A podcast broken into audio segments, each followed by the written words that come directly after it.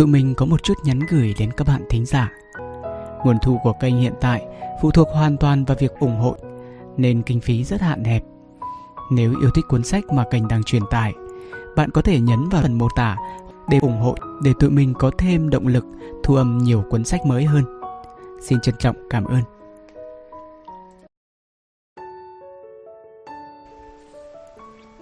Phần 2. Nghệ thuật nói chuyện quan sát Ứng phó với các đối tượng nói chuyện có tính cách khác nhau Trong giao tiếp xã hội, ta sẽ gặp vô số người với những tính cách khác nhau. Có người thích nói nhiều hơn nghe, có người thích nghe nhiều hơn nói. Khi đối diện với các kiểu người này, bạn phải có các cách đối phó khác nhau. Như vậy mới có thể khiến cho câu chuyện tiếp tục được thoải mái vui vẻ mà không ảnh hưởng đến hứng thú nói chuyện. Nếu để ý một chút, bạn sẽ phát hiện ra rằng có ba kiểu người thường gặp trong giao tiếp. Người thích nói nhiều hơn nghe, người thích nghe nhiều hơn nói, người ít lời và chỉ đáp lời cho có lệ. Nói chuyện với kiểu người thứ nhất tương đối nhẹ nhàng. Bạn chỉ cần hơi gợi chuyện, đối phương sẽ ngay lập tức đẩy hứng khởi. Kiểu người này có thể nói bất cứ chuyện gì, chỉ cần bạn chăm chú lắng nghe và có phản hồi vào lúc thích hợp là đối phương sẽ thấy vui và coi bạn như người tri âm. Nhưng đối phó với kiểu người thứ hai thì khó hơn nhiều. Đối phương không những không biết cách tìm chủ đề câu chuyện, mà thậm chí nếu bạn nói đến vấn đề họ không hứng thú, thì họ sẽ nhìn bạn một cách thờ ơ không thèm đáp lại, mặc kệ cho không khí căng thẳng. Khi phải đối diện với kiểu người này, bạn không những phải làm chủ câu chuyện, khống chế không khí buổi nói chuyện, mà còn phải nghĩ cách thăm dò, tìm kiếm chủ đề mà đối phương hứng thú. Điều này quả thật không dễ dàng. Còn kiểu người thứ ba, bạn cũng thường xuyên gặp phải trong những buổi tụ tập bạn bè. Nguyên nhân họ ít lời có thể là do ngại ngùng, cũng có thể là vì thấy những người bạn này không hợp cạ nên nói chuyện chẳng buồn đáp lời. Lúc này, bạn có thể gợi chuyện để thăm dò nguyên nhân. Sau đó phán đoán xem mình có nên tiếp tục câu chuyện đó không. Nếu không, thì khuyên bạn đừng tự làm khổ mình bằng cách cố nghĩ ra chuyện gì để nói. Như vậy chỉ khiến cho không khí càng thêm căng thẳng hơn. Sau đây là một số điều cần chú ý khi nói chuyện với ba kiểu người này. Chỉ cần bạn chịu khó phán đoán tính cách của đối phương, chắc chắn bạn có thể nói chuyện vui vẻ với đối tượng khác nhau bằng nhiều cách khác nhau. Cách 1. Đối với người thích nói chuyện, bạn nên bao quát làm chủ câu chuyện, tránh lan man lạc đề. Kiểu người này nếu khởi đúng mạch, họ có thể nói trên trời dưới biển đủ mọi chủ đề. Chỉ cần nhận được phản hồi của bạn, họ sẽ nói không có hồi kết. Thậm chí, còn có thể nhảy từ chủ đề A sang chủ đề D và đưa ra những ý mà tự mình cho là cao kiến. Cũng vì thế mà bạn sẽ phát hiện ra rằng những chủ đề họ đang nói đã đi quá xa so với chủ đề của câu chuyện ban đầu. Hoặc, ban đầu vốn đang bàn chuyện của bạn nhưng cuối cùng lại thành chuyện của họ. Điều này khiến bạn cảm thấy thật mất hứng. Vì vậy, khi đối diện với kiểu người này, bạn phải biết giành lại quyền phát ngôn vào thời điểm thích hợp. Nếu nhận thấy họ sắp chuyển sang chuyện của bản thân hoặc dẫn dắt câu chuyện đi quá xa, bạn phải có biện pháp để kéo câu chuyện về chủ đề cũ. Không để họ thao thao bất tuyệt mà không biết điểm dừng, khiến cho người nghe mệt mỏi và cảm thấy câu chuyện không còn có điểm nhấn gì. Cách 2. Đối với người thích nghe nhiều hơn nói, nên quan sát thái độ của đối phương để thay đổi chủ đề câu chuyện vào lúc thích hợp. Kiểu người này khá bị động, câu chuyện thường sẽ do bạn dẫn dắt. Bạn phải gợi chuyện trước thì mới có cơ hội tiếp tục giao lưu giữa hai người. Khi bạn phát hiện ra đối phương không có phản ứng gì với câu hỏi của mình, có nghĩa là họ sẽ không hề có hứng thú với chủ đề đó. Lúc này, bạn có thể tiếp tục đặt câu hỏi để cho chuyển chủ đề sang một chủ đề mới, nhằm tránh không khí căng thẳng. Nhưng nếu khi đã thay đổi cả hai đến ba nội dung mà đối phương vẫn không nhiệt tình, thì hãy tìm cách kết thúc câu chuyện. Cố gắng nghĩ cách duy trì tiếp câu chuyện không phải là một biện pháp thông minh. Cách 3. Đối với người kiệm lời và chỉ đáp lời cho có lệ, bạn phải nhiệt tình chủ động bắt chuyện. Hãy thăm dò phản ứng của đối phương bằng những chủ đề nóng hổi hoặc đi vào chuyên môn. Đối diện với kiểu người này, trước tiên bạn phải tìm hiểu xem họ không muốn cất lời vì ngại ngùng hay rất kiêu ngạo.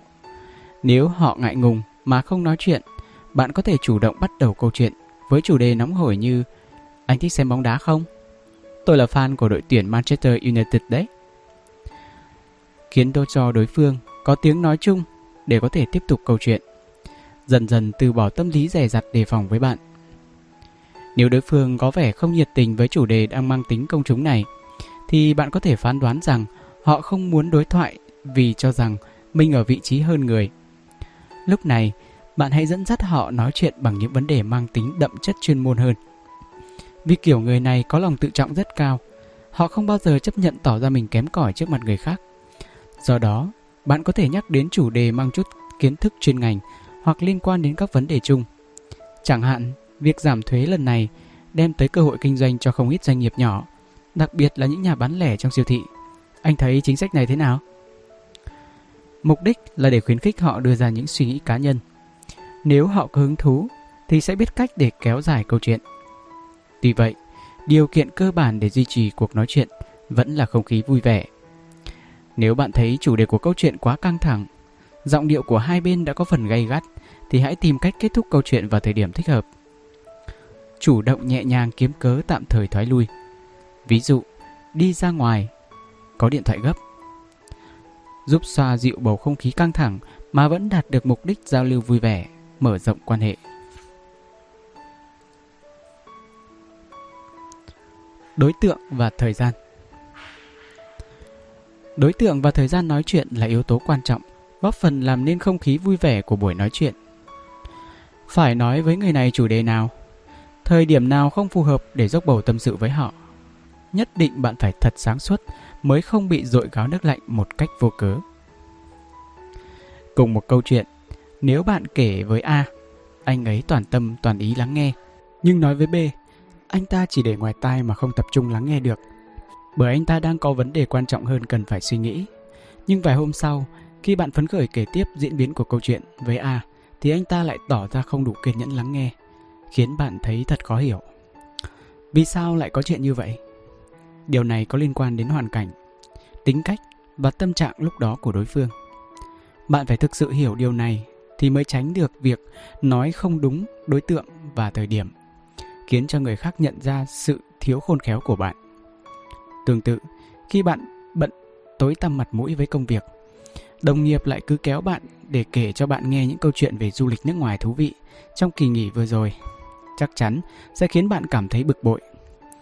Nếu bạn biết đặt mình vào vị trí của người khác, biết đánh giá một cách khôn ngoan về đối tượng và thời điểm nói chuyện thì sẽ giảm được nguy cơ bị từ chối và bị hờ hững khi nói chuyện. Tìm đúng thời cơ thích hợp để nói chuyện và lúc nào không nên nói chuyện. Đừng nói chuyện khi đối phương đang bận rộn căng thẳng với công việc. Đừng nói chuyện với đối phương đang trong trạng thái lo lắng. Đừng nói chuyện với đối phương đang tức giận. Cũng đừng nói chuyện với đối phương đang đau khổ, buồn bã. Sai lầm phát ngôn trong những tình huống trên đều có thể khiến bạn mất mặt trước người khác. Bởi lúc này, đối phương không còn tâm trí nào lắng nghe những điều bạn nói. Muốn đối phương lắng nghe hoặc chia sẻ những chuyện của bạn trong khi họ đang tập trung giải quyết công việc là một điều không thể. Nếu lúc này bạn gặp phải thái độ ghẻ lạnh, hờ hững thì hoàn toàn không có gì phải ngạc nhiên. Vậy nói chuyện với đối phương vào lúc nào là phù hợp? Rất đơn giản, đó là vào các thời điểm đối phương rảnh rỗi, đang có tâm trạng tốt. Bạn hãy căn cứ vào tình hình cụ thể để nhắc đến câu chuyện. Chắc chắn bạn sẽ có cơ hội lớn để nhận được sự hồi đáp nhiệt tình và đầy thiện ý. Tìm người đang vui để chia sẻ niềm vui, tìm người đang buồn để được an ủi. Việc chọn cơ hội nói là vô cùng quan trọng. Song việc lựa chọn đúng người cũng quan trọng không kém. Chọn đúng người thì những điều bạn nói mới có sự cộng hưởng, mới giúp bạn giải tỏa lòng mình một cách hiệu quả. Giả sử người yêu tặng bạn một món quà giá trị mà bạn hằng mong ước, bạn lại tìm đến một người vừa thất tình để chia vui. Theo bạn, đối phương sẽ cười vui cùng bạn hay bật khóc vì tủi thân? Lấy thêm một ví dụ khác, nếu hôm nay bạn phạm phải một lỗi lớn trong công việc, bị giám đốc phê bình, bạn kể khổ với một người đang chìm ngập trong niềm vui hạnh phúc vì vừa được tăng lương, chắc chắn anh ta sẽ không thể thấu hiểu được tâm trạng đau khổ của bạn lúc này. chỉ có thể an ủi vài câu đối phó, rồi khuyên bạn lần sau không nên mắc lỗi như thế. Sau này phải cố gắng hơn. Những điều này khiến bạn cảm thấy không được an ủi một cách chân thành. Bởi vậy, tốt nhất là bạn nên chia sẻ cho một người có cùng cảnh ngộ tương tự. Bởi người có trải nghiệm và cảm giác giống nhau thì dễ động viên, an ủi nhau hơn. Dễ tìm được tiếng nói chung hơn. Như vậy cũng sẽ dễ dàng bộc lộ lòng mình hơn. Nói chuyện với cấp trên Khi nói chuyện với cấp trên, thái độ lễ phép là điều vô cùng quan trọng. Dè dặt hay tự tin thái quá đều sẽ để lại ấn tượng không hay cho đối phương. Bởi thế, bạn phải biết điều chỉnh ở mức độ vừa phải. Vậy phải giữ thái độ như thế nào khi nói chuyện với cấp trên? Ở phần này, chúng tôi đi sâu phân tích các biện pháp đối phó để giúp bạn có được biểu hiện tốt nhất. Rất nhiều người có năng lực trong công tác, nhưng ấn tượng của cấp trên về họ lại không được tốt lắm. Ngược lại, một số người có năng lực cộng tác hạn chế, nhưng lại được cấp trên khá tin dùng. Trước tình trạng này, bạn đã bao giờ nghĩ đến nguyên nhân vì sao chưa? Bạn đừng đổ hết trách nhiệm lên đầu kẻ tiểu nhân kia. Nguyên nhân thực sự có thể là thái độ của bạn. Bạn nên tự nhìn nhận đánh giá lại thái độ của bản thân để từ đó rút kinh nghiệm. Cấp trên quyết định việc thăng chức của nhân viên. Một số người lo sợ biểu hiện không tốt khi đối diện với cấp trên sẽ dẫn đến kết cục không hay nên luôn vâng vâng dạ dạ, thái độ su nịnh. Tuy nhiên trên thực tế, cấp trên chưa chắc đã thích kiểu nhân viên có cách tán dương quá đà như vậy. Bởi điều đó chứng tỏ bạn là người không có chủ kiến, chỉ biết Azure su nịnh. Họ sẽ không bao giờ giao cho những nhân viên kiểu này đảm đương những nhiệm vụ quan trọng. Còn một kiểu người khác, đó là những người có cái tôi quá cao. Họ cho rằng mình chỉ cần làm tốt công việc được giao phó, chỉ cần có năng lực thực sự là không cần phải cố gắng xây dựng mối quan hệ với mọi người trong công ty. Vì thế, họ chẳng cần lấy lòng cấp trên, tính cách cứng nhắc và thiếu khéo léo. Họ thường từ chối những nhiệm vụ cấp trên giao thêm. Đương nhiên, tiền đồ của họ cũng sẽ gặp trở ngại.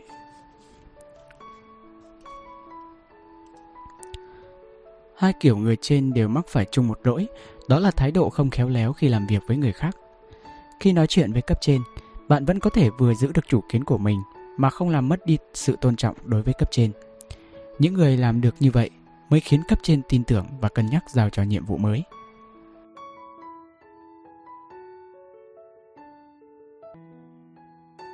Phát biểu ý kiến vào thời điểm thích hợp sẽ được cấp trên coi trọng hơn. Chúng ta đều phải thừa nhận một điều, những người đã được lên vị trí quản lý đều có những điểm đáng để chúng ta học tập và nói theo. Họ phải thực thi trách nhiệm của người lãnh đạo. Họ có nhiều kinh nghiệm và bản lĩnh trong công việc. Vì vậy, chúng ta nên coi trọng ý kiến của họ. Nhưng trong những trường hợp cần thiết, ví dụ như trong cuộc họp, bạn cũng không nên e ngại đưa ra quan điểm, ý kiến khác với cấp trên. Chỉ cần chú ý giữ thái độ lễ phép, khiêm nhường và chân thành khi trình bày ý kiến, chắc chắn sẽ nhận được đánh giá cao hơn là ngồi yên rồi nghe tầng bốc, nịnh hót một cách vô lý. Đối với cấp trên, một nhân viên chỉ biết nhắc lại như một con vẹt, không bao giờ đưa ra được ý kiến và suy nghĩ riêng của mình thì thành tích chắc chắn sẽ không có gì nổi bật.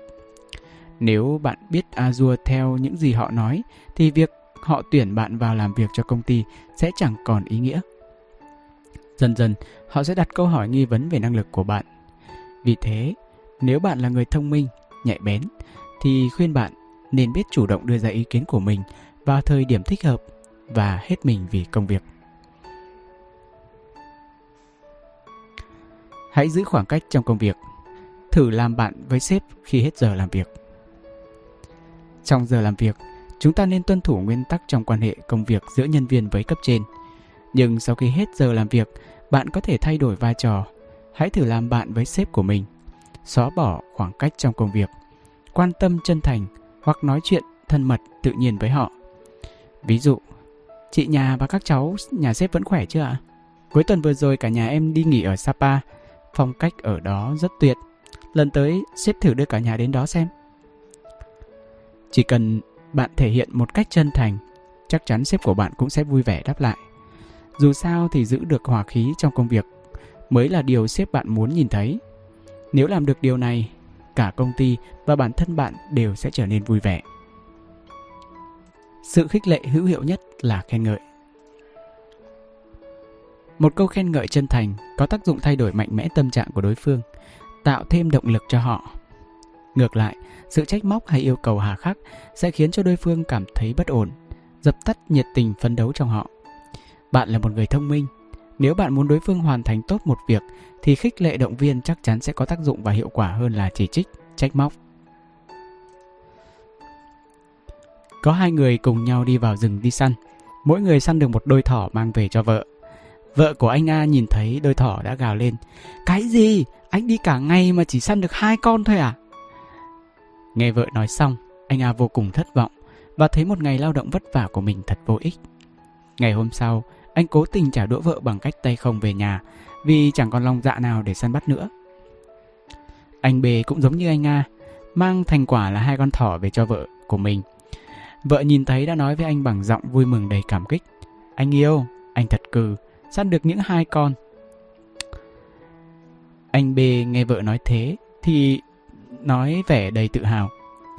Hai con có gì là nhiều, chỉ là chuyện nhỏ thôi mà.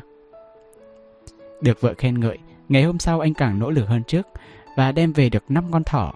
Cả hai vợ chồng đều vô cùng hoan hỉ. Những câu chuyện trên là hoàn toàn có thật trong cuộc sống của chúng ta.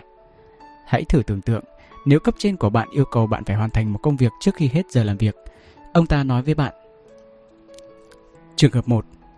Cô A, vì cô nhanh nhẹn lại có khả năng nên tôi giao việc này cho cô, phiền cô một chút. Trường hợp 2. Cô A, hãy mau giải quyết xong công việc này trước khi hết giờ làm. Đừng có chậm chạp để tôi phải nhắc nhiều, nộp cho tôi trước 6 giờ. Cùng là ra nhiệm vụ, nhưng thái độ và ngữ điệu nói không giống nhau sẽ khiến cho người nghe có cảm giác hoàn toàn khác nhau. Nếu bạn là cô A thì cách nói nào sẽ khiến cho bạn chủ động hoàn thành việc hơn? Đương nhiên là trường hợp thứ nhất rồi. Biết cách khích lệ để đạt được kết quả như ý muốn. Khích lệ người khác bằng những lời khen ngợi có thể khơi dậy lòng tự trọng của họ. Để giữ sự tự trọng, người đó nhất định sẽ luôn nhắc nhở bản thân phải làm tốt hơn. Như vậy sẽ có ích nhiều hơn so với cách dùng mệnh lệnh để yêu cầu họ. Một số người chưa hiểu được hiệu quả của cách này, chỉ nghĩ rằng muốn người khác làm tốt một việc thì cần không ngừng đốc thúc người đó. Họ quên mất một điều là không ai thích bị khống chế và điều khiển. Mọi người đều thích được chủ động trong công việc, hoàn toàn không muốn ở thế bị động. Nếu bạn luôn ở cạnh để yêu cầu đối phương thì sẽ cảm thấy không được tôn trọng, thậm chí còn cảm thấy bị xúc phạm. Kể cả sau khi bạn đã đạt được mục đích, có khen ngợi họ vài câu thì những lời khen đó cũng bị giảm phần nào hiệu quả. Cảm giác thành công và tự hào cũng vơi đi ít nhiều. Khi người khác nghe những lời khen ngợi của bạn, họ sẽ thấy tự hào và có tinh thần trách nhiệm hơn. Điều đó càng kích thích họ chủ động hoàn thành nhiệm vụ, đồng thời làm được những điều mà mọi người mong đợi. Vì vậy, khích lệ người khác bằng những lời khen ngợi để họ hoàn thành mục tiêu mới là cách nói chuyện sáng suốt, giúp cả hai bên đều hài lòng và vui vẻ.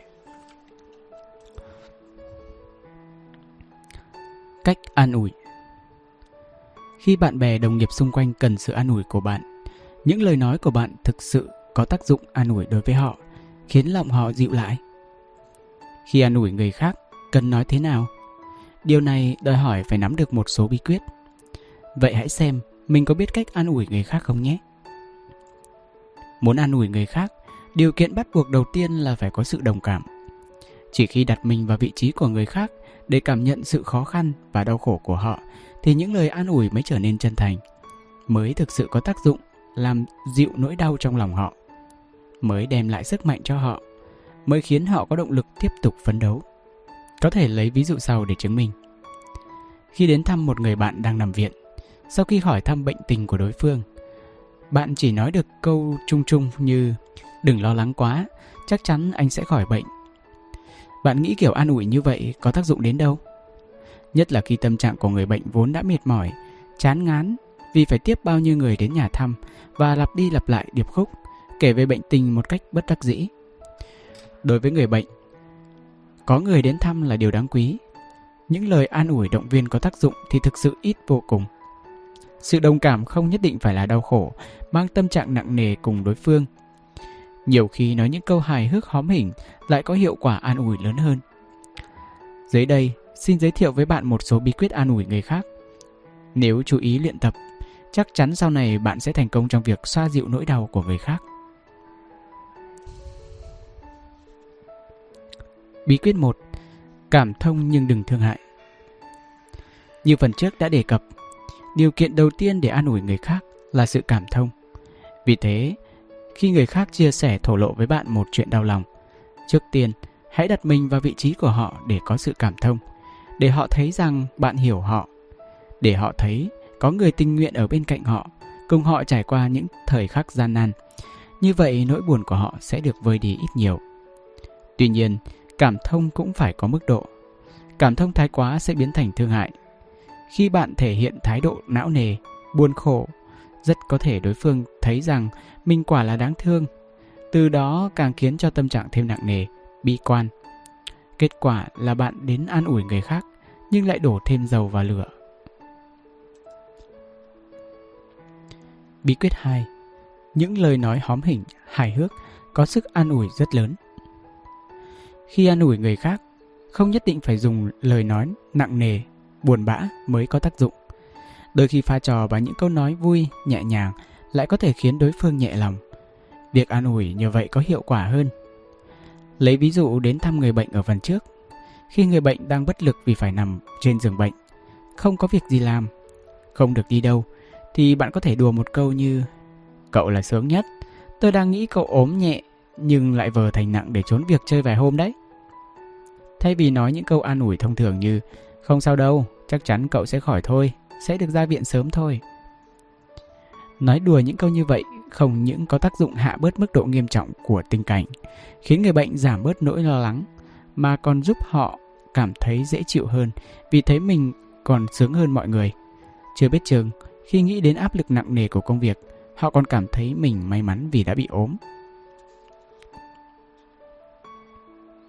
Bí quyết 3 An ủi sau khi đối phương thổ lộ hết nỗi lòng trong cuộc sống, ai cũng thường xuyên phải đối mặt với khó khăn và áp lực. Tương ứng với đó thì cơ hội để chúng ta an ủi người khác cũng nhiều lên. Đối với người cần được an ủi, để họ giải tỏa nỗi bức xúc đè nén trong lòng cũng là một phương pháp hay. Khi bắt gặp một người đang khóc lóc đầy đau khổ, việc khuyên họ đừng khóc nữa là một điều gần như không thể. Lúc này, bạn có thể vỗ nhẹ vào vai họ như để tiếp thêm sinh lực cho họ. Sau đó ngồi bên cạnh, đợi họ khóc xong. Bạn nói vài câu động viên. Làm như vậy sẽ hiệu quả hơn việc ra sức khuyên họ thôi khóc.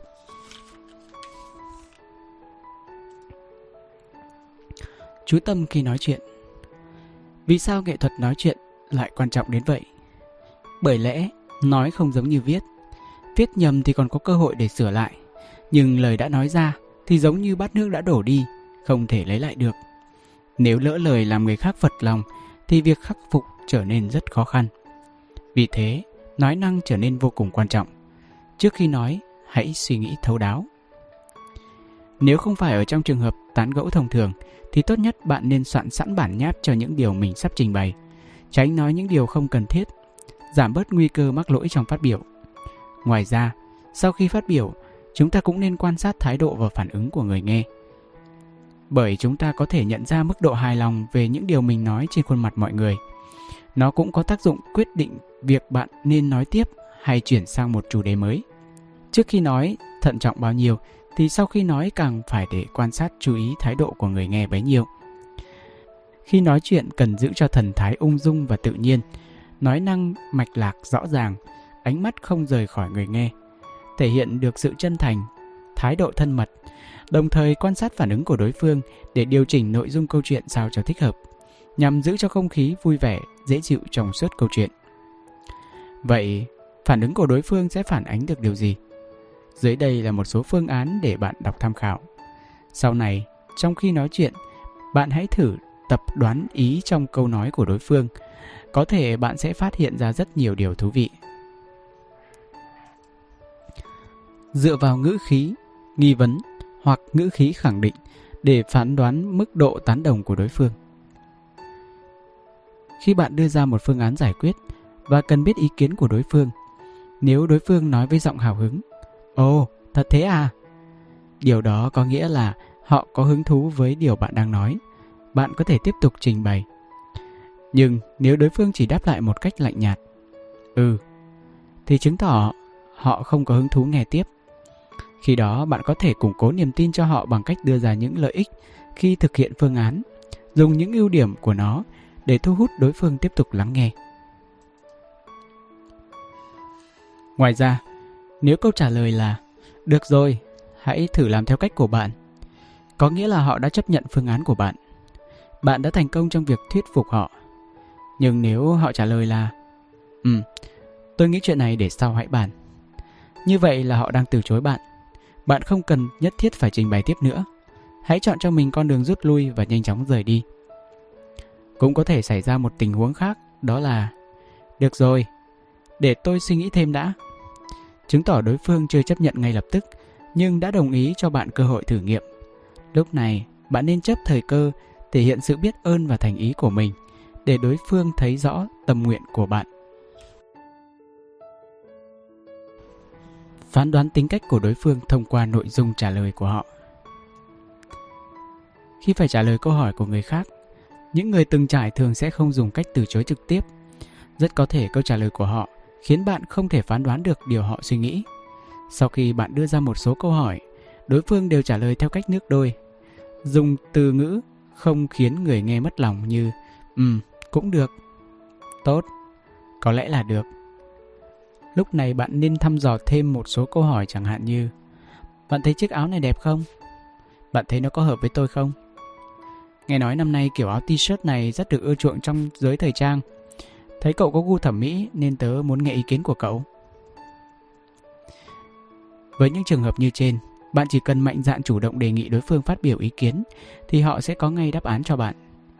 Nếu lúc này đối phương vẫn kín tiếng, không muốn thổ lộ bất cứ thái độ gì thì bạn cũng đừng ép họ. Như vậy sẽ làm mất hòa khí giữa hai người, thậm chí còn khiến họ cảm thấy bạn thật là vô lý, thiếu tế nhị. Tóm lại, phải luôn giữ chừng mực khi ứng phó với những trường hợp này. Giữ chừng mực khi nói chuyện. Khi giao tiếp với người không thân thiết lắm, cần phải giữ ở mức độ nào là phù hợp?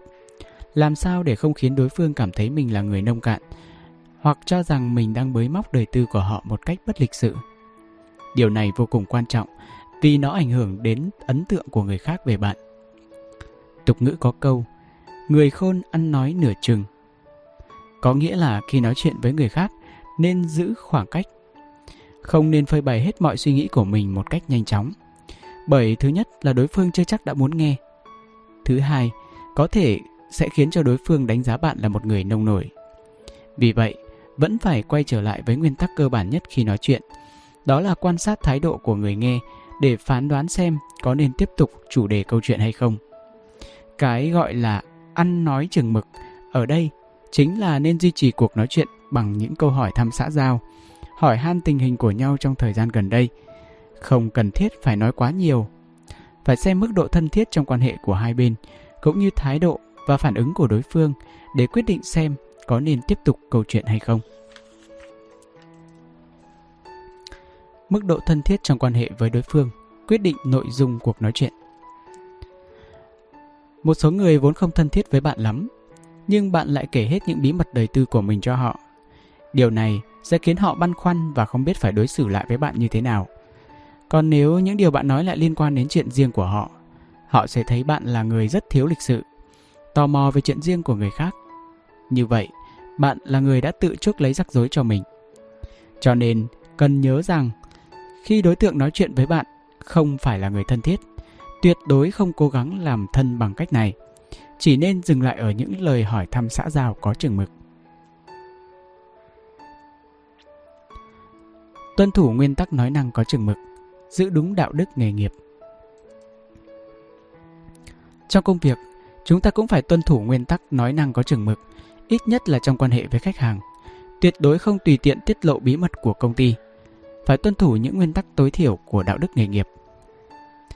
Với một số công việc, có thể nắm được thông tin cá nhân của khách hàng như ngân hàng, bảo hiểm, y tế thì lại càng phải đề cao đạo đức nghề nghiệp. Không được nói với người thứ ba về bí mật cá nhân của khách hàng. Ngoài ra, bạn có thể hỏi thăm, bàn luận với khách hàng của mình về một số chuyện vặt hoặc những điều thú vị trong cuộc sống mà họ đang quan tâm như kinh tế, sức khỏe. Góp phần làm chuyên nghiệp hóa dịch vụ của bạn, chứ không nên đề cập quá sâu vào những chuyện riêng tư như thu nhập, chuyện tình cảm cá nhân khiến họ khó chịu. Đồng thời cũng không nên chê bai nhược điểm của các đồng nghiệp khác.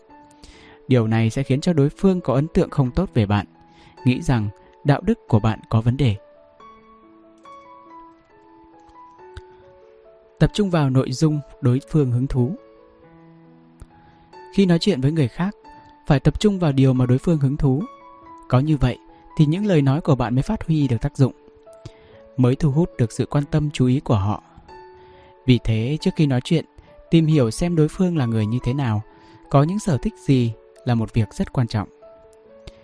Nếu bạn thích văn hóa Hàn Quốc, thích xem phim Hàn Quốc, nghe nhạc Hàn Quốc, nhưng bạn của bạn lại luôn miệng kể với bạn về những nhân vật nổi tiếng nhất của điện ảnh và âm nhạc Nhật Bản, chắc hẳn bạn sẽ cảm thấy chẳng có gì để nói và mong sao cuộc nói chuyện không có điểm chung này sẽ kết thúc thật nhanh.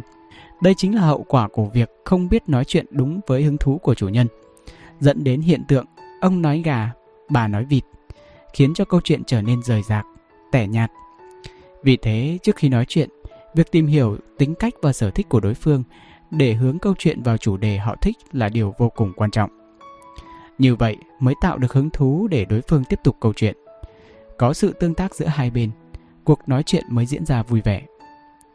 Thông thường, chúng ta có thể quan sát được biểu hiện để phát hiện ra sở thích của đối phương. Sau đó bắt đầu câu chuyện theo hướng sau.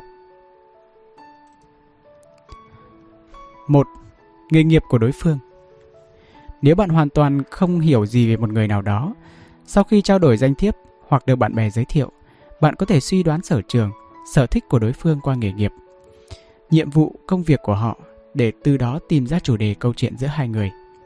Ví dụ, nghề nghiệp của đối phương có liên quan đến dịch vụ viễn thông, di động. Bạn có thể bắt đầu câu chuyện từ nhạc chờ điện thoại mới cài của mình hoặc bảng xếp hạng các bài hát nhạc chờ tải trên điện thoại di động. Từ đó hỏi thăm, nhờ đối phương hướng dẫn thêm. Câu chuyện nhờ vậy mà dần trở nên hứng thú. 2. Trang phục của đối phương Chúng ta có thể tạm thời đoán được tính cách của đối phương qua trang phục của họ. Ví dụ, người luôn thích mặc trang phục thể thao, đa số đều ưa thích vận động. Khi đó bạn có thể bắt đầu câu chuyện với chủ đề thể thao.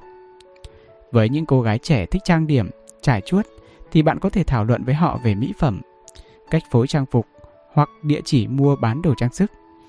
Chỉ cần để ý đến ngoại hình bên ngoài của một người khác một chút, ta cũng có thể tìm ra chủ đề nói chuyện từ những điều họ hứng thú. 3. Sở thích của đối phương nếu bạn cảm thấy đối phương là một người đáng để làm bạn lâu dài, bạn có thể hỏi thăm sở thích của đối phương từ những người bạn đã làm trung gian giới thiệu cho hai người quen biết. Ví dụ, đối tượng thích đánh bóng thì bạn hãy tạo ra cơ hội hẹn người này đi đánh bóng để kết bạn. Đối tượng thích uống cà phê, bạn có thể cùng thảo luận với họ về các chủ đề liên quan đến cà phê từ đó thu hẹp khoảng cách, tăng thêm tình cảm giữa hai người. Chú ý những điều cấm kỵ của đối phương. Điều cấm kỵ khi nói chuyện là nói đến những điều đối phương ghét hoặc nói đến những điều khiến họ bực mình. Bạn tuyệt đối không được gây ra những chuyện như vậy. Nếu không, cho dù bạn khởi đầu câu chuyện hoàn hảo đi chăng nữa, thì mọi việc cũng sẽ sôi hỏng bỏng không, chỉ vì một câu nói không đáng có của bạn.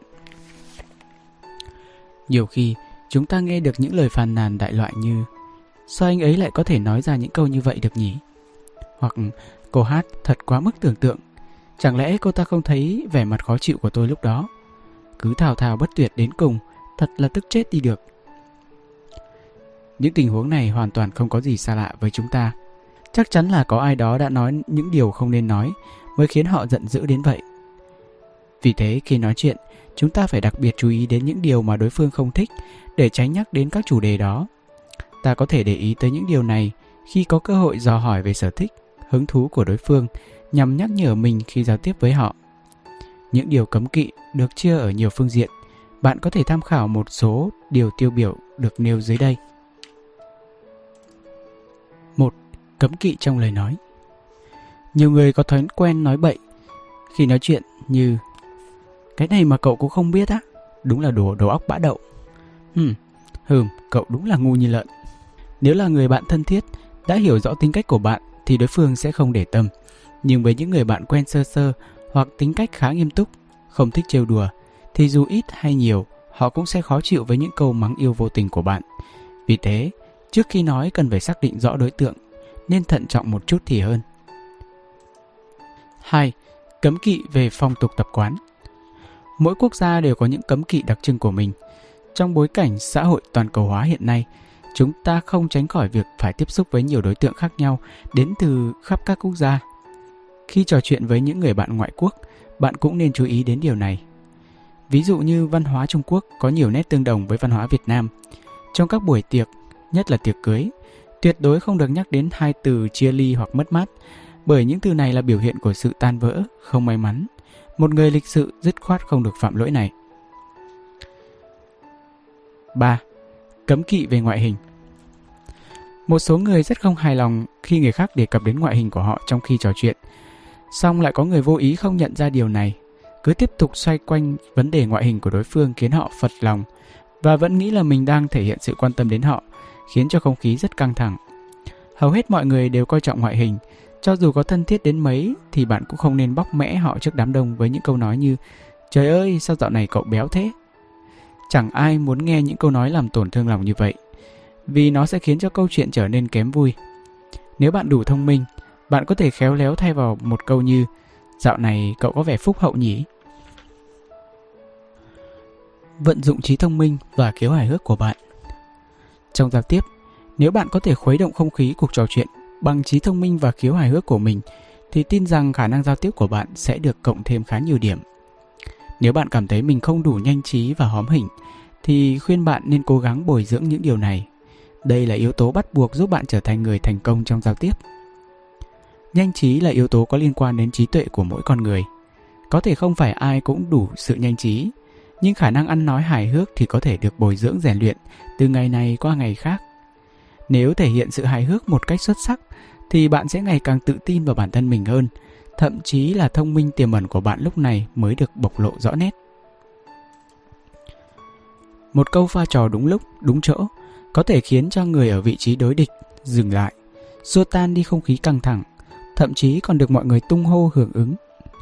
Trong chuyến đi thăm Iraq, khi lên bục phát biểu, cựu Tổng thống Mỹ Bush đã bị một phóng viên ném giày từ dưới lên. Trong tình huống khó xử này, dưới sự bám sát của giới truyền thông, mọi người đều nín thở chờ đợi phản ứng của ngài Tổng thống. Nhưng trong tích tắc, ngay khi chiếc giày lướt qua mặt ông, ông đã nói một câu. Tôi biết anh mang giày số 10 rồi. Câu nói này thể hiện sự tài trí của Bush. Ông đã hóa giải thành công tình huống bẽ mặt này với sự nhanh trí, hóm hình của mình và giành được sự cảm phục của nhiều người. Từ đó có thể thấy, sự nhanh trí và hóm hình trong giao tiếp là một điều vô cùng quan trọng. Hài hước không phải là diễu cợt hay công kích người khác trong khi nói chuyện. Cách pha trò thực sự sáng suốt là phải tự trào, có nghĩa là lấy bản thân mình ra làm nạn nhân để mọi người cười, rồi đó mới là cách làm hay. Một số người nghĩ rằng hài hước chẳng qua chỉ là nói vài câu hóm hỉnh hoặc kể chuyện hài để cù cho mọi người cười, nên đã đem người khác ra làm đối tượng pha trò mà không kiêng nể, không phân biệt đúng sai, thậm chí còn có hành vi công kích người khác, phơi bày những chuyện cá nhân mà người khác không muốn nói ra. Cách làm này thực sự không hay và kém thông minh, đồng thời cũng khiến người khác bị đánh điểm trừ về nhân cách của bạn. Rất có thể, ban đầu mọi người vui cười vì câu nói của bạn, nhưng dần dần sẽ có ấn tượng về sự thiếu tế nhị ấy. Cảm thấy bạn thích lấy người khác ra để tiêu khiển và giữ khoảng cách nhất định với bạn. Vì họ rất sợ sẽ có ngày chính họ cũng trở thành nạn nhân trong trò tiêu khiển của bạn.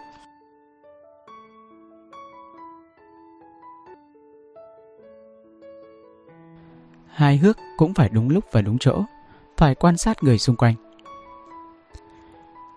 Nếu những câu nói hài hước của bạn thường xuyên làm cho mọi người phì cười, chắc chắn bạn sẽ càng có động lực để tiếp tục làm cho mọi người vui vẻ với những chuyện thú vị hơn. Tuy nhiên, hài hước cũng phải đúng lúc, đúng chỗ, đặc biệt là phải quan sát những người xung quanh. Anh A là một MC truyền hình, nổi tiếng với tài phản ứng nhanh nhạy và ăn nói có duyên. Anh luôn khiến khách mời tại trường quay phì cười khi đưa ra quan điểm của mình một cách độc đáo và hóm hình. Có thể khẳng định, khả năng dẫn chương trình của anh rất tốt. Không lâu sau đó, anh chuyển sang làm ở một viện kiểm sát. Lúc này, anh không được phép hài hước nhiều như trước nữa, bởi hình ảnh bây giờ của anh là một cán bộ nghiêm túc, chín chắn vì nhân dân phục vụ.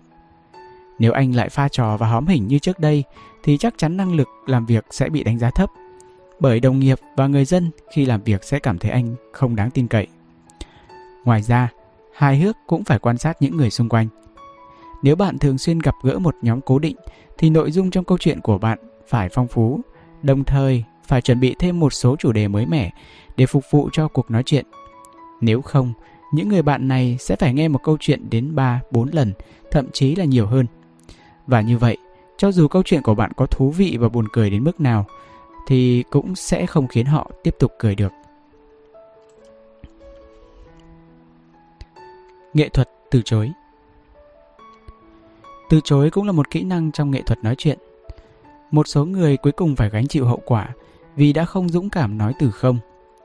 Có người lại mang tiếng đắc tội chỉ vì kiên quyết từ chối người khác. Vậy nói lời từ chối như thế nào để vừa thể hiện được chính kiến mà lại không làm cho người khác phật lòng? Sau đây là một số quan điểm quan trọng bạn nhất định phải thực hiện khi từ chối. Tuyệt đối không được bỏ qua nhé. Trong cuộc sống thường nhật, chúng ta có thể thường xuyên phải đối diện với nhiều đề nghị khác nhau từ những người khác nhau. Ví dụ như nhân viên ngân hàng gọi điện thoại tiếp thị dịch vụ thẻ tín dụng nhân viên công ty bảo hiểm nhân thọ gọi điện giới thiệu loại hình bảo hiểm nhân thọ mới nhất. Đồng nghiệp nhờ bạn mua đồ trước khi ra nước ngoài. Sếp yêu cầu làm thêm giờ hoặc nhận thêm nhiệm vụ mới một cách đột xuất. Những việc ngoài dự kiến như vậy đều buộc bạn phải nói lời từ chối. Nhưng từ chối cũng phải có bí quyết. Từ chối một cách hợp lý có thể khiến đối phương tâm phục khẩu phục. Nếu từ chối không khéo sẽ khiến cho người khác phật ý, thậm chí là thù ghét. Vì vậy, để tránh xảy ra tình huống này, biện pháp duy nhất là vận dụng trí não, học cách từ chối. Dưới đây là một vài quy tắc bạn cần đặc biệt lưu ý. Học 5 điều quan trọng khi từ chối sẽ giúp bạn nói không một cách vui vẻ.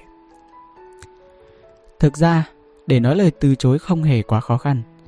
Đừng đặt ra cho mình những giả định đầy áp lực như nhỡ đâu mình từ chối sẽ làm cô ấy phật ý từ chối ngay như vậy chắc chắn anh ta sẽ suốt ngày gọi điện đến quấy rối.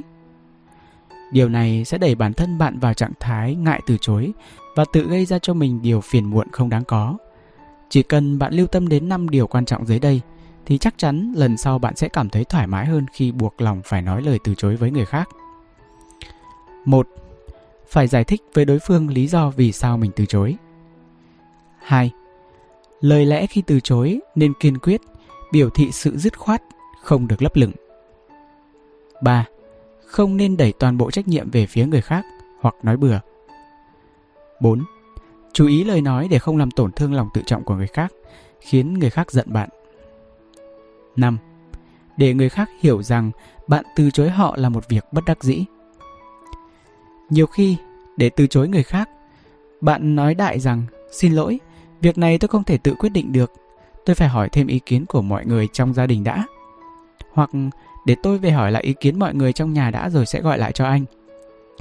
Những cách làm này thể hiện sự thiếu dứt khoát, khiến người khác hy vọng vào bạn, khiến họ tưởng rằng chỉ cần cố hỏi thêm bạn vài lần nữa thì rất có thể bạn sẽ nhận lời, mà không hề hay biết rằng đây chỉ là lời từ chối khéo của bạn mà thôi. Nếu quả thực đối phương đã mất rất nhiều thời gian để kỳ kèo, cuối cùng câu trả lời vẫn là rất xin lỗi, thì có thể họ sẽ oán hận bạn suốt đời đồng thời cảm thấy bạn thật ích kỷ. Và đó chính là hậu quả của sự nhu nhược và giả tạo của bạn. Nó có thể khiến bạn gặp hết rắc rối này đến rắc rối khác. Phải có đầy đủ lý lẽ xác đáng khi từ chối người có địa vị. Giám đốc của một công ty thương mại ở Mỹ đã thiết kế ra một logo tượng trưng cho ánh bình minh, hy vọng về sự tươi sáng. Ông triệu tập cuộc họp để trưng cầu ý kiến các bộ phận trong công ty. Trưởng phòng quảng cáo và trưởng phòng kinh doanh ra sức khen ý tưởng của giám đốc. Họ tâng bốc rằng logo này rất sáng tạo. Nhưng đến lượt trưởng phòng xuất nhập khẩu phát biểu, anh ta lại đưa ra ý kiến phản đối cho tất cả mọi người trong cuộc họp đều vô cùng kinh ngạc và hồi hộp chờ đợi phản ứng của giám đốc. Giám đốc tức giận hỏi, cậu không thích logo tôi thiết kế sao? Trưởng phòng xuất nhập khẩu, không phải tôi không thích, chỉ vì tôi sợ nó tốt quá thôi Giám đốc đầy vẻ khó hiểu đáp lại Tôi chưa hiểu ý cậu Cậu thử giải thích xem nào Trưởng phòng xuất nhập khẩu thông thả trả lời Thiết kế này hơi giống với quốc huy của Nhật Bản Tôi nghĩ sản phẩm này chắc chắn sẽ được người dân Nhật Bản yêu thích. Giám đốc mất hết kiên nhẫn. Đây chính là mục tiêu tôi thiết kế mà. Trưởng phòng xuất nhập khẩu. Nhưng với phương châm kinh doanh sản phẩm này, Nó còn phải được xuất khẩu đến các khu vực khác có người Hoa sinh sống. Cho dù nó được người Nhật ưa chuộng đến đâu, Thì tôi e rằng nó vẫn khó được người Hoa chấp nhận. Điều đó sẽ gây ảnh hưởng nghiêm trọng cho chúng ta. Giám đốc chợt hiểu ra vấn đề. Đúng vậy, Quả thật là tôi chưa nghĩ đến điều này. Cậu nói quá đúng, Rất cảm ơn ý kiến của cậu. Từ những ví dụ trên, Có thể thấy rằng Nếu trưởng phòng xuất nhập khẩu Cũng a dua tán thưởng ý kiến của giám đốc Mà không dám phản đối, Thì không biết sẽ gây ra thiệt hại thế nào cho công ty. Giả sử kinh doanh không hiệu quả, Lẽ nào anh ta không bị truy cứu trách nhiệm? Nhưng anh ta đã dùng cách khác, Chỉ một câu để xoa dịu tâm trạng của giám đốc. Tôi e rằng nó quá tốt. Không khiến cho giám đốc cảm thấy mất mặt, Vừa giữ được thể diện cho ông ta, Lại vừa thể hiện được ý kiến của bản thân, Quả là cao thủ. Vì vậy, Khi phản đối hoặc từ chối một người có địa vị, Nhất định bạn phải chuẩn bị đầy đủ lý lẽ để thuyết phục họ, Khiến họ tâm phục khẩu phục. Việc vận dụng những bí quyết đó là vô cùng quan trọng. Chủ đề của câu chuyện khi giao thiệp. Điều làm nhiều người khổ sở là không biết phải nói chuyện gì với người khác để câu chuyện trở nên rôm rả. Thực ra, chủ đề câu chuyện có thể thấy ở mọi nơi. Bạn càng tự nhiên thì không khí cuộc nói chuyện càng vui vẻ, thoải mái. Nhiều người chỉ quá tập trung vào các vấn đề đại loại như, phải nói gì với họ đây? Liệu họ có thấy câu chuyện của mình trống rỗng không? Chuyện này ai cũng nhắc đến rồi, liệu có thể nhạt quá không? Thực sự là nếu bạn quá chú tâm đến việc phải nói chuyện gì thì cuộc nói chuyện của bạn sẽ rất mất tự nhiên. Cho dù cuối cùng bạn chọn được chủ đề để nói, cũng không thể tập trung nói chuyện một cách chân thành. Không ít thì nhiều cũng sẽ gây ra sự căng thẳng cho cả hai người. Về vấn đề câu chuyện, rất nhiều người như bị chìm trong mê cung suy nghĩ. Chỉ có khi nào thoát khỏi mê cung này, bạn mới có thể nhanh chóng tìm ra chủ đề cần nói. Lặp lại điều này nhiều lần, bạn sẽ phát hiện ra rằng việc trò chuyện hoàn toàn không khó. Chủ đề nói chuyện có thể ở khắp nơi và việc phát hiện ra cũng rất đơn giản. Đừng cho rằng chỉ có những chuyện cao siêu mới đáng để bàn luận. Có một lỗi mà mọi người thường mắc phải, đó là cho rằng chỉ có những chuyện cao siêu mới đáng để bàn luận. Mỗi khi đối diện với người khác, những người có suy nghĩ này luôn vận động đầu óc để nghĩ đến những thông tin kỳ quặc, quái đản hay những việc còn nằm trong bí ẩn để chia sẻ với đối phương. Mặc dù khi nói chuyện kiểu này, người nói hay người nghe cũng đều cảm thấy rất thỏa mãn, nhưng suy cho cùng thì những chuyện như vậy thật không nhiều. Bạn không thể kể mãi một câu chuyện ở tất cả các buổi gặp gỡ. Một khi những câu chuyện này hết, bỗng nhiên bạn sẽ thấy mình dường như không có gì để nói nữa. Trong thực tế, ngoài những chuyện kinh dị, bí ẩn Mọi người cũng rất thích nghe những chuyện xảy ra trong cuộc sống thường ngày, chẳng hạn như kinh nghiệm trong tình yêu, cách nâng cao hiệu quả công việc, cách đối đãi với đồng nghiệp, nội dung trong sách báo, giới thiệu âm nhạc, chuyện lạ đó đây, vân vân. Tất cả những câu chuyện xoay quanh cuộc sống hàng ngày của bạn, của tôi đều có thể là chủ đề thú vị cho cuộc nói chuyện. Chỉ cần bạn muốn chia sẻ câu chuyện với người khác một cách chân thành thì mọi người sẽ đều vui vẻ, cởi mở tiếp chuyện với bạn. Các bạn vừa nghe xong phần 2 của cuốn sách Nói nhiều không bằng nói đúng. Xin chào và hẹn gặp lại. Nếu có thể, rất mong nhận được sự donate ủng hộ của các bạn. Thông tin donate có để ở dưới phần miêu tả để có thêm kinh phí duy trì việc đọc. Xin cảm ơn các bạn rất nhiều. Xin chào và hẹn gặp lại.